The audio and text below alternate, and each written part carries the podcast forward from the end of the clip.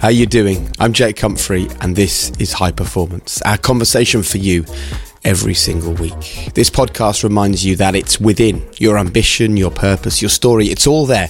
We just help you unlock it by turning the lived experiences of the planet's highest performers into your life lessons. And you know what? One of the things that I'm most proud of with the High Performance podcast is how we've evolved. When myself and Professor Damian Hughes first started three years ago, we were talking primarily to sports people. And then we started talking to sport and business people. And then we branched out into the entertainment industry. And then we started talking to people like Mark Cavendish, who were elite athletes but still had mental health problems. And then we took a step towards Roxy Nafousi, who talked about manifestation, and Owen O'Kane, who was a psychotherapist. And this podcast has been on a real journey. And I think the key is the breadth, the depth, and the diversity of the conversations that we're having. So, among all of those conversations, we really wanted to get to the heart of business as well. And that's why I was so pleased when PwC agreed to partner with us to create the PwC CEO series here on High Performance. And over the last few weeks, we've spoken to Amanda Blanc, the Aviva CEO, about how you can be yourself in the biggest of businesses. The CEO of Octopus Energy, Greg Jackson, talking about how you can be successful, but you need to have compassion at the heart of your business. We were joined by Deborah Cadman, the Chief Exec of Birmingham City Council, who gave us some great advice on how to work in partnership with others. And last week, Emma Sinclair, an entrepreneur and the youngest person in the UK to take a company public at the age of 29, discussed rethinking and upbringing with us. They've been the most amazing conversations. And today, we welcome this man. But I think it's important for people to see that no one's perfect. It's not about being the brightest person in the room, it's about listening to the brightest person in the room when you're making the decisions. You know, we all get imposter syndrome. I got it walking in here today to talk to you guys. You know, we all have imposter syndrome. And I think being honest about it and being honest that mental health is a real issue in everyone's lives, every family's lives. And I think it helps people being open about it and they helps them find ways to help themselves. Fear is a big factor out there. And when you've got 25,000 people, average age of 31, and you're recruiting 4,000 of them every year and 4,000 of them leaving you, to keep the culture at the right place, you have to constantly communicate what the strategy is and try and make it real so that everyone knows the role they play in delivering that strategy. Success comes from networks, making friends, that human contact, and it starts on day one. So, this is going to be a very interesting episode because the whole point about the CEO series is that this is CEOs disarmed, completely honest, sharing the truth about what it's like. And it's in partnership with PwC. And today we're joined by Kevin Ellis, who's the chairman and senior partner of PwC here in the UK. And he has a fascinating story. He's worked for the business for 38 years. So, how do you manage to stay flexible and stay dynamic and drive change when you've been there that long? Um, we talk about Kevin's role as CEO. We delve into his key learnings about why it's so crucial to accept difficult feedback, especially when you're in a senior role. And we'll go through all the reasons that Kevin says he always listens to the brightest person in the room. Respect, acknowledging people in your team, finding the best balance of work and personal life. Kevin shares so much with us. And I just really wanted to say a very honest thank you to PwC, not just for sponsoring these conversations, but for having the same desire as us to bring these conversations to the forefront of people's minds. You know, PwC's purpose is to build trust and solve important problems. And I've mentioned a few times their incredible global strategy, the new equation, where they're bringing that to life for their clients, for people, and for society where they know that combining technology with human ingenuity, passion, and experience, they can deliver intelligent, sustained outcomes. And this is a conversation which is all about human ingenuity, passion, and experience. So sit back and enjoy the final episode of our CEO specials in partnership with PwC. Here is their chairman and senior partner, Kevin Ellis. Well, Kevin, welcome to High Performance. Let's start then with our first question. In your mind, what is high performance? For a business like mine, high performance really comes down to having the right culture where your people feel motivated and engaged enough to always go the extra mile. And I think that kind of relates not just businesses like mine, I think everything, even in sports, I can see analogies where it's not just the person doing the event that matters, it's kind of their back office and their team all being able to go that extra mile. That's how it kind of works for me. So let's imagine that PwC is a sports team Are you the uh, managing director? Are you Jurgen Klopp in the dugout? Are you his most learned assistant? Are you the captain on the football field? What do you see your role as? I think I'm probably a combination of the manager, but probably more importantly, the kind of development advisor. For me, the success of PwC is all about legacy and bringing the people through. So it's about development and recruitment of top quality resource as it is about leading on the pitch.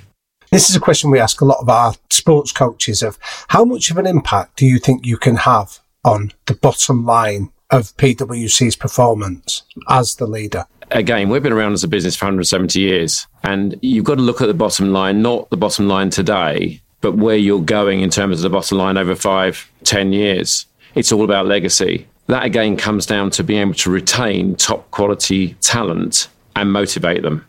And I think, again, some of it comes down to actions, i.e., if you don't actually walk the talk, people looking at you won't necessarily believe your authenticity, therefore, they won't believe the culture. So you've actually got to live if you like, very much day to day because you're quite visible in my kind of role. But secondly, you've got to constantly communicate. The most important thing we've really learned, I think, over the last five or six years with all the shocks we've experienced, be it COVID, be it Brexit, geopolitical impacts of the invasion of Ukraine, fear is a big factor out there. And when you've got 25,000 people, average age of 31, and you're recruiting 4,000 of them every year and 4,000 of them leaving you, to keep the culture at the right place, you have to constantly communicate what the strategy is and try and make it real so that everyone knows the role they play in delivering that strategy. And how do you do that without getting bored of repeating the same message over and over? It's the people, it's the energy that you get from the people. You've probably heard me going on about the importance of return to the office. For me, the engagement with people, getting that buzz and that feedback from the people is why it's not boring because everybody is different. You have amazing moments where you really are making it up on the hoof. You take the example of March 2020. Overnight, we took a decision to send 25,000 people home. COVID began to strike, and we could see the risks of moving people around on public transport was going to increase. So we told everyone to work from home. We had no idea whether a business like mine that does auditing, does deals, does tax advice, does consulting could actually work from home. At that moment in time, as a board, we could see our people catastrophizing because you had a day to day news feed from the government and from the World Health Organization on risks to life, risks to health, risks to working, redundancy.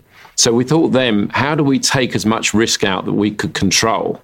And the only way we could do that was effectively guarantee there will be no unnecessary redundancies. We're a successful business. We had enough balance sheet probably to see us through four or five months. And we thought if we didn't allow our people to remove that risk, they wouldn't be productive. And if they're not productive, the business wouldn't be successful. So it, there was an economic as well as a social issue here. So we went out and said that. And it was really interesting. The feedback I was getting through WhatsApp, through text, through email was no one believed me because they didn't believe I could ever make that call. I did an interview with Ian King on Sky, actually in my road in uh, in Richmond. I got their local van to come round because no one was doing anything in studios then. And I also did it in the Daily Mail. And by doing that, I realized that I could reach my people through their friends and family. And once their friends and family were saying to them, Well, your boss has just said on Sky and in the Daily Mail, your job's safe. And our productivity, although we had five or six months, which was pretty tough, our productivity actually stayed quite stable.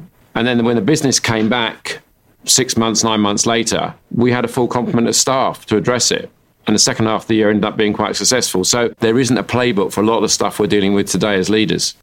And as you know, Kevin, lots of leaders, lots of small business owners, lots of entrepreneurs listen to this podcast. And I think sometimes they feel slightly alone when it comes to the fear around running their own business and being responsible. Would you mind just sharing with us what your fear was like at that point? Because one of my Side Hustles is a production company. We have about 300 people, not even remotely close to the size of your business. We had a conversation and we said we could be gone within three months. The fear gripped me completely. I thought, 10 years we've built this business up and it could go in three months. I mean, your business is an awful lot bigger and an awful lot older.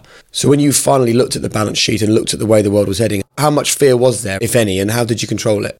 It was such a strange time when we look back on it. I mean, we're all turning the TV on at five o'clock at night to hear the Prime Minister talk about how many people died that day. I mean, we were in such strange times. When I look back on it, it kind of doesn't seem real, does it? And that fear effectively calls us really to sit around the ball table. No one person is ever right on these things. And the importance of your board or whoever you turn to for advice is really important because no one's the smartest person in the room. It's kind of an opportunity really to get everyone's views. And we kind of looked at our balance sheet, we looked at our cash flow, we borrowed some more money. So we did all we could, we thought, to kind of shore up the business. Then we said, right, okay, if we've got 25,000 people sitting at home not working because they're looking for jobs, then we can't work for our clients. So, how do we logically give them the comfort they need? And that's where we came up with the idea look, this can't go on more than four or five months. We've got enough cash flow for four or five months. If this really does, revenue and profit drops completely down to virtually zero. And in four or five months, that must be a reasonable kind of estimate of what we can do. So it was guesswork and therefore it was frightening. But the alternative was not to give that assurance and take the risk that my more talented people would literally stop work and start phoning around for jobs.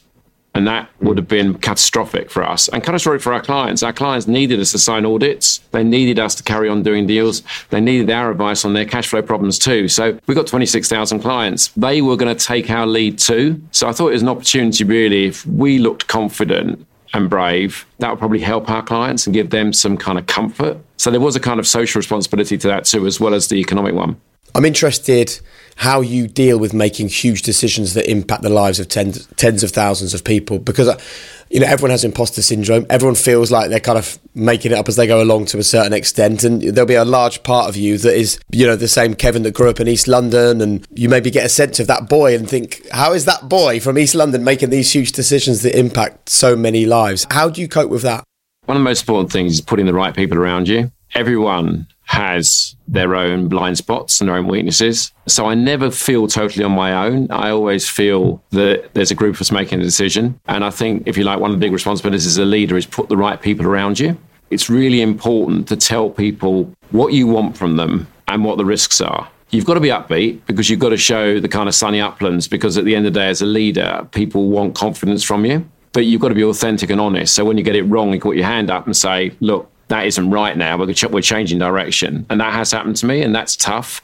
So, what are your blind spots then, Kevin? And again, how do you remedy against them? I'm not as strong at being a completer finisher. I'm just not as good on the detail. I get distracted quite easily. I've got quite a low attention span. Whether I'm choosing my board or even when I'm choosing my chief of staff around me, the first skill is making sure that I'm choosing someone that is naturally a completer finisher and is always going to hold me to account. You know, we do quite a lot of formal presentations in my job. You know, we'll do a partner meeting for 950 partners soon. I won't rush to do rehearsals for it, but I've got to have someone holding me account to that and they've got to make sure they book it in and I turn up and I do rehearse rather than I try and do it because I think I'll get away with it. So I think I think being honest with what you're not good at and making sure there's someone there to kind of hold the mirror up. See, and that's really the impressive level of self awareness. But I can imagine that the higher up you go and in your position, that people often feel maybe intimidated or don't feel that they can give you that feedback or hold you to account. So how do you create that culture around you where people do feel they can give you unvarnished feedback? We've got obviously formal processes in place, as you'd expect, where we have someone go around and interview every board member and it's noted for who said what. I do find myself distracted by a telephone. I have to move the telephone away from me now as I'm speaking to you because if someone texts me, I do feel a need to look at it. You know, no one's perfect. And I think the important thing is being respectful when people give you valid feedback that probably is hard to read and hard to take on board. We all get it at home, I'm sure, from our from our closest family. But I think it's important for people to see that no one's perfect. It's not about being the brightest person in the room. It's about listening to the brightest person in the room when you're making the decisions. So, given your stellar career, then, what's the one piece of feedback that you've received that has had the biggest impact on your success? Different time zones, if I'm honest with you. So, probably at the start of my career, I didn't have probably the self confidence that I needed to keep progressing. So I was always quietly, slightly in awe of those who were better educated than me, that had better exam qualifications than me. And therefore, some of the time it needed, if you like, mentors around me to say, keep giving your point of view, keep contributing in meetings, don't be kind of spooked by the smarter people around you. You know, everyone's got a point of view. As I've gone up through the organization, probably had a higher profile people saying to me, and I remember being told once, you know, remember everyone's listening to you and looking at you in the lift because they know who you are. And if you then go into a lift and you get distracted by your phone and you text people, the message you're sending to everyone in the lift is that your phone's more interesting than them. And that's probably the only time they're ever going to see you. So I often share this advice with other people, and they always remind me I've told them. I really try very hard never to have my phone out outside of my office or on a train or in the car. Now, when I heard the piece, first piece of advice, I didn't really believe it. But then I could remember the number of times when I was more junior that to be ignored by someone senior was actually really demotivating. When you're the senior person, I don't think you notice it. I think that's the danger, isn't it? You don't feel like you're ignoring people. You feel like you're, you know, answering a text that can transform the business. Uh, but you know that. They don't. They just think they've been ignored. It reminds me as well, Kevin, when we had um, Eddie Jones on the podcast, and he said that he had to learn that every single thing he does has an impact. Even if he does nothing, that still has an impact on me because his players are thinking, why is he ignoring me? Why has he left the room and not spoken? It's a really important lesson, I think, that for leaders, isn't it? The only thing you can't see in the room is your face. You need others to tell you the expression is the body language, the message you're sending. So it's not just verbal. And it's even comes down to, you know, what you wear at certain days. We're doing this thing over the summer where we're encouraging people to go home at lunchtime on Fridays. I'm in the office on a Friday, so I'm wearing casual clothes because I'm trying to give obviously off that impression. I mean, you do have to think about these things because everyone's looking at you for a lead. And explain how you work out that that's the right thing for your business. Because obviously, we've all seen the quotes from Sir Alan Sugar saying, This work from home bullshit, I think was the phrase that he chose to use when talking about you know, the, the drive from people like you and PwC to work from home. Can you explain to us how you decide that that is the right thing for the business? Because lots of our listeners are looking for ways to engage and empower and kind of add a spark to their working environments and their staff. September, I got 2,000 new joiners from school, from colleges, and from university. So for them to actually progress, they're joining for the human contact of the office. I want everyone in the office at least three days a week. It's hybrid. Presenteeism is gone. That's dead forever. So the jacket on the back of the chair is kind of gone. But I think that human contact, the serendipity of innovation, the learning by observation, the mental health benefit of having your mates alongside you in the office, all those things are absolutely critical for a business like mine. And for making judgments, judgments are better, whether it's signing an audit or giving advice. I want everyone in the team to have an equal voice. And virtual, that doesn't happen. It's very hierarchical because it becomes quite binary. So it's really important, I think, to be in the office three days a week. So we've been very outspoken. We've given the guide rails out there to our people. We want you in three days a week and we monitor it. What we decided in the summer was that, again, very young workforce, we are a little bit all hooked on not switching off. And it was about giving people permission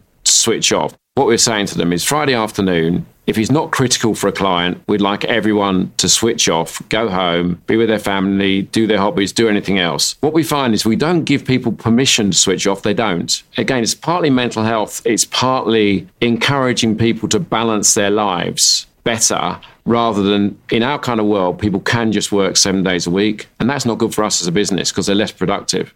But what intrigues me most about that, though, Kevin, is that you've grown up in a very different world where that presenteeism, this idea of being the hardest worker in the in the room, has brought you such success in your career. So it seems to me that it takes real courage to pursue a different path that has led you to be successful. Like you've outlined the pros in terms of mental health benefits and productivity. What are the cons around that that give you pause for thought? Yeah, it's difficult that one because we tried this last summer for two months. And when I asked people for feedback, it was muted. People didn't think it worked. We did a survey of our people, 76% were positive about it. So some of the time, you've got to be a bit careful about the bubble effect. So quite a lot of what we've done, we've done through survey. We've done through asking people how engaged they are, asking people if they're about to leave, asking people whether they recommend the organization. And that gives you quite key data on what matters. You've got to constantly take the temperature. But one key theme that we've had from a lot of leaders that we've interviewed on the High Performance podcast has been this quiet courage to take a path less trodden, to try an idea that nobody else is doing, to innovate. How did you develop the courage then to, beyond the surveys, to try this path less trodden and, and to go down this different way of working that the deal offers? I wouldn't want to say it was my idea. I think it's probably other people's idea around me. Again, going back to the board. For me, it's about giving air cover to other people's ideas as much as being the source of the idea myself. And again, we're in a war for talent, right? We have a kind of turnover, ideally 13 or 14% a year. Sometimes it's up in the 17%. We know that Generation Y are going to probably look for a more portfolio career. And our success is holding on to developing and training talent. So we're always on the look for new ideas that makes us a more attractive destination, whether it's publishing our diversity and inclusion and our diversity and inclusion stance, whether it's our stance around social mobility. If I can get a more diverse, talented workforce, I'll make more money and be more successful with clients. I want to just change tack slightly on the conversation, if you don't mind. I want to talk to you about playing to win. Overall, we do play to win. We plan to be a successful organisation. I mean, everything that lies behind it whether it's our stance on recruitment or Friday afternoons off, we think net net is the right thing for our organization. You know, just as an example, we're the number one social mobility employer, kind of determined externally. My 26,000 clients come from family owned businesses, they come from startups, they come from right across the UK and right across the demographic of the UK. And if we're a business that doesn't have people that look like, sound like, or share the same values as those people, we'll be irrelevant. So, you know, the social mobility thing is the right thing to do societally, but actually it makes economic sense too. My overall objective is to play to win because we've got to be successful as a business to carry on investing. I see that. I saw a lovely quote from you saying business is about sustaining an economy, not about winning. I suppose the point there is sustaining the economy is the thing that can also lead to the win. So you can make the right decision, which can lead to the win, rather than the focus solely being on the win. Would that be fair? again, we've been around a business for over 170 years because it's a long term play. So sometimes that investment today will be for the success five or 10 years from now after my time. So it's about, as I say, that whole legacy point links into the play to win. It's a long term win, not the short term win. I think sometimes, you know, we have a conversation with someone in your position and they're actually, they're nervous about answering questions about their failings or their struggles or their fears or when times are tough. They just want to talk about the good things because they just want to spread that strong message. You're really positive and I see a lot of leaders kind of, they almost thrive with the negative. They look for the fault, they look for the problem, they look for the issue, thinking that's going to solve all the problems. Do you believe to be the best leader you can be, it's about being far more positive than it is negative? Definitely. I mean, you've got to create energy. We've got a lot of technically gifted people. And sometimes with technically gifted people, you can see the negative quite early because that's kind of comes with the gift, if you like. And so therefore, amongst my people, I have to have more energy givers than energy sappers. And I always talk about that. I always talk about, you know, if we're trying to develop top talent and bring people through, then what you don't want is an old wise person in the room kind of say, oh, yeah, we tried that five years ago and it didn't work because then you kill that conversation, you kill that energy. So to be successful, I need that technical skill. I have to have more energy givers than energy sappers. And I talk about that openly with the partnership, with the directors, with the junior staff, with the new joiners. And again, I find it really helpful as well. I always make sure that I do at least one of the big new joiner events when we've got 600 people who've just left school, university, traveled the world, worked in pubs. And I do their very first welcome, as well as do the new partners welcome, as well as do the retiring. Because I find by taking the temperature of different cohorts, I get new ideas. Can I just ask one quick question on that, if you don't mind? And I don't want this to sound cheeky because people have had to work hard to get into your business and to be in front of you with you on the stage, Kevin, delivering your thoughts. But I think for our listeners, it would be really helpful, both for our listeners who are leaders and our listeners who are led by someone. What do you choose to say to people when you stand on that stage for the first time? What is the line? What is the message, either the first or maybe the last thing you say that you know hits home, just so that some of our listeners can steal it probably. I'll give you two angles. The first one is about networks. So if you imagine I've got 600 people in a kind of theatre kind of style, but in table groups. And I always say to them, right, one of the strangest things is I can assure you that you will know at least one or two people on that table that you're sat on now 15 or 20 years from now, whether you stay at this firm or not. It's just a way of life. They'll be your best man, your bridesmaid, they might even be your spouse. And the number of people that relay that story to me 10 or 15 years on that it came true. But what I was trying to do is make the point that success comes from networks, making friends, that human contact, and it starts on day one. That's the success of our organizations. That's where I kind of start. The other point is I do a Q&A for about 20 minutes at the end. And I always say the best Q&A I ever do is the new joiners on day one because they're totally unfiltered. And you'll get questions there that you'll never, ever get any other time with any other group in the firm. And I remember about three years ago, I had 600 people in the room, and I can remember virtually the table this lady was sat on, right at the back in the far right hand corner. And she put her hand up and she said, I've heard everything you've talked about. You mentioned mental health a few times. So go on, what are you really doing to help people with mental health issues? And I kind of reflected on that. How brave. Your very first day at work, you're brave enough to put your hand up in front of 600 peers and ask the chairman a question like that on mental health. Can you imagine that happening 10 years ago? So for me, it was an evidence that you know the world's changing. People are braver and they're willing to challenge.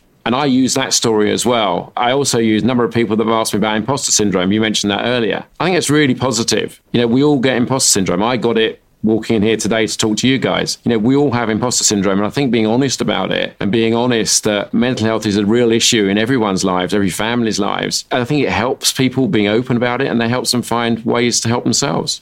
So, what is your relationship like then with imposter syndrome? Do you accept it, embrace it, and kind of realize it will always be there, and more so the more successful you are? Or do you try and fight it? I think rehearsing makes a big difference and thinking about things in advance and thinking about your audience in advance, it stops the risk of being too vanilla. I think the imposter syndrome does drive you on because you're worried about it. And if you're worried about it, you try and do whatever you can to ease that worry by thinking about it in advance. You know, I was just thinking about Kevin, right? So you joined PwC in 1984, and that would have been such a different world to the world that we're in now. So now we're in a post pandemic era, we're in a work from home era, we're in an era where social mobility is being talked about, where mental health is being talked about, where your job, as much as it's to make money, it's to lift people up. I kind of get the impression that you are far more comfortable, or you've learned to be more comfortable in this kind of modern world than perhaps the world that you would have walked into in 1984, which would have been very male heavy, probably pretty macho, probably quite tough and quite difficult and hard. Is that fair? Do you feel comfortable in the modern world? You certainly seem it. I think both the social mobility and the meritocracy that exists today and that sense of fairness probably suited someone like me, probably than some of my peers at the time. And that's why I think I probably push those things out there myself because I want a workforce like that. Why is fairness so important? If you look at it from an economic point of view for our business, I want people looking in on the firm from outside to think that this is a place I can work and I can bring the best of myself to work every day. I'm not going to be, got to be someone that I'm not. And therefore, they'd want to work here and apply for a job here. And again, we're like a talent factory, and I want those people to come here. At the same time, quite a lot of my clients, when you talk to them, you know, they're worried about the same issues that all of us are worried about and our parents and children are worried about. And a lot of that all comes down to trust and fairness. I think you've got to be transparent, that plays to a business like mine. At the end of the day, if society is fair and companies are fair, then people feel they get a fair chance. That makes you attractive as a place to retain and recruit talent to. You're also a father. So, how much of what we've been talking about today in your professional capacity would your children recognise?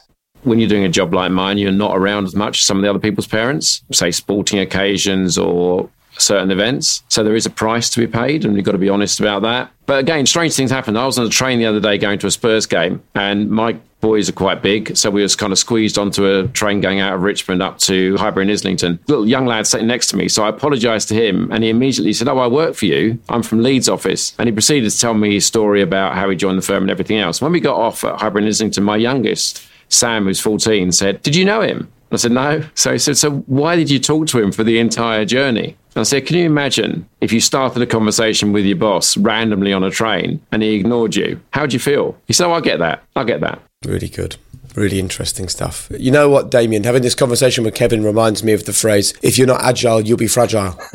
I like that. A lot of what Kevin's spoken about reminds me of the anti-fragile idea that some organisations, when they hit difficult times, are fragile, some that are robust, but there's also organisations that are anti-fragile, that when you meet difficult times, you can come out of it stronger and more robust. And I think that a lot of what you've spoken about as a leader and this approach that you have towards the deal is putting you in a position where you're actually anti-fragile. Yeah, I think that also fits when you think about what we do as a business. So we're there to advise clients going through change, transformation, and sometimes crisis. So if you like, it does kind of fit with what, if you like, what it says on the tin. That makes sense. And actually, that leads us nicely, Kevin, to our quick fire questions. And I'm going to change the first one and I'm going to swap it with number three because it plays nicely into what you were just talking about there with Damian. The first question in our quick fire round is Where were you? Where are you? And where are you going?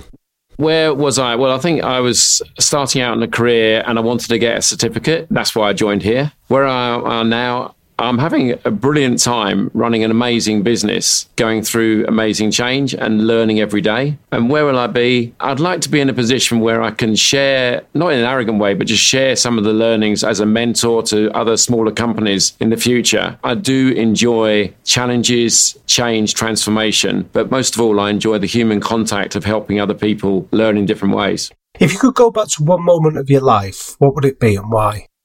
Probably actually when I first had my first child, when we had our daughter Maddie, because that you knew was kind of transformational in terms of what life would be like in the future. The difference between being a father and not being a father for me was kind of quite a big moment. And has it informed how you lead? It meant a complete change in life, and that responsibility changes. That was probably a big moment. I look back, I was quite late becoming a father. I was in my late 30s. I suppose a lot of my life I wasn't sure I wasn't have children. So that's quite a big change. What are your three non negotiable behaviours that you and the people around you need to buy into? High performance, not high maintenance. Listening, look for the positive. What advice would you give to a teenage Kevin starting out? Remain confident. Don't let anyone else put you down. Your greatest strength and your biggest weakness. It is confidence now. It wasn't always. It's confidence now. And biggest weakness is attention span and being distracted easily. Finally, Kevin, your kind of one last message, really, to the people that have listened to this brilliant conversation for the last hour or so. Your final message to them for how they can find and chase down their own high performance life. Complexity is increasing in every single form. And as a leader, or in whatever role in life you are, always try and keep it simple. You can make things more complicated. If you can make it simple, it's easier to communicate and translate for everyone watching you. It's brilliant. Weirdly, the thing I like most about that conversation, and there's lots of things that I'll take away from it myself, is that you turn up as a person just wanting a certificate. And I think sometimes in life we get tricked, don't we, into thinking that we have to see the end goal, we have to see the finish, we have to see the glorious moment to begin the journey. And actually, for some people listening to this, Kevin, perhaps the message is just start on the journey with a small ambition and then with an open mind and a generous heart, see where it takes you, maybe. Agreed. Thank you for your time. Damian. Jake. You know what? Obviously, we're recording this over Zoom with Kevin, but I got a real sense of real warmth from him. Like, I think sometimes you can have a business leader and think, right, I better really make it sound like I care about my people because that's the right thing to say. But actually, I get the sense from him that there is no BS there. He genuinely is someone who realizes that, of course, his job is to make money and to make PwC a successful business, but actually, you can get there by empowering, lifting, helping, guiding your people. Definitely. I think that that first question we asked him about how much impact can he have on the bottom line is a really interesting one that I think he recognized the idea that actually his impact is more about the symbolism of the way that he shows up, the way he behaves, the way he interacts and understanding inherently that we're hardwired not to follow hypocrites. So his message about being standing in the lift and recognizing that I might have an important phone call I need to do, but for the dozen people that might be stood there with you. That could be the only time they ever interact with you. So being seen that you're engaged, you're interested, and that you're essentially a decent man means that people then want to follow you and they're likely to trust you when you have to deliver difficult messages. And I think we have to remind ourselves, right, that we live in this ego driven world. So we live in a world where we will make an opinion on someone based on our own ego. How have they made me feel? What do they think of me? What's their opinion of me? And I think that when Kevin sits and talks in the way he does, with an absence of ego and a care for his people, it's a reminder that it's so easy to say,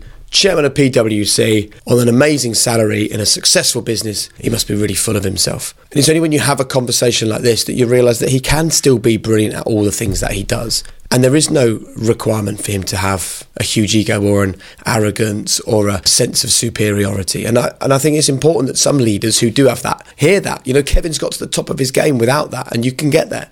Yeah, I'd encourage anyone listening to that to listen to the way you spoke about recruiting people around him that that self-awareness to know that his blind spot is that he's not a completer finisher. So bring somebody in that can hold you to account and help you achieve that. You know none of us is as smart as all of us. So recruiting people around you that can pick up your blind spots your foibles is really important but that requires you to get out your own way and I liked what you said about imposter syndrome. Do you remember when we were about to walk on stage for one of our live high performance events and we were like, all these people have come to hear about all the things that we've learned and all that we can think of right now is all the things that we don't know. It's a good reminder that it is there for absolutely everybody, isn't it?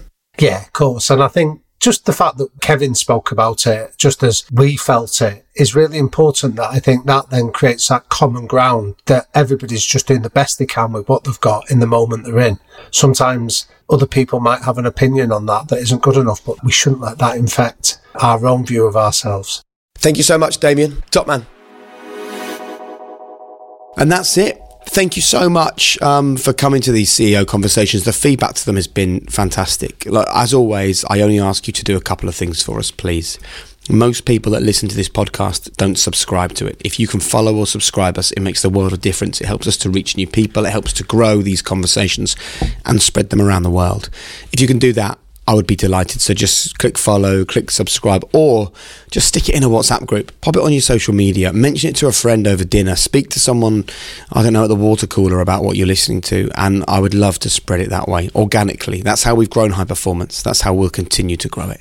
Thanks as always to the whole team for their hard work. A huge thanks to PwC for believing that we could deliver these conversations. And remember, there is no secret. It's all there for you. So chase world class basics. Don't get high on your own supply. Remain humble, curious, and empathetic. And we'll see you soon.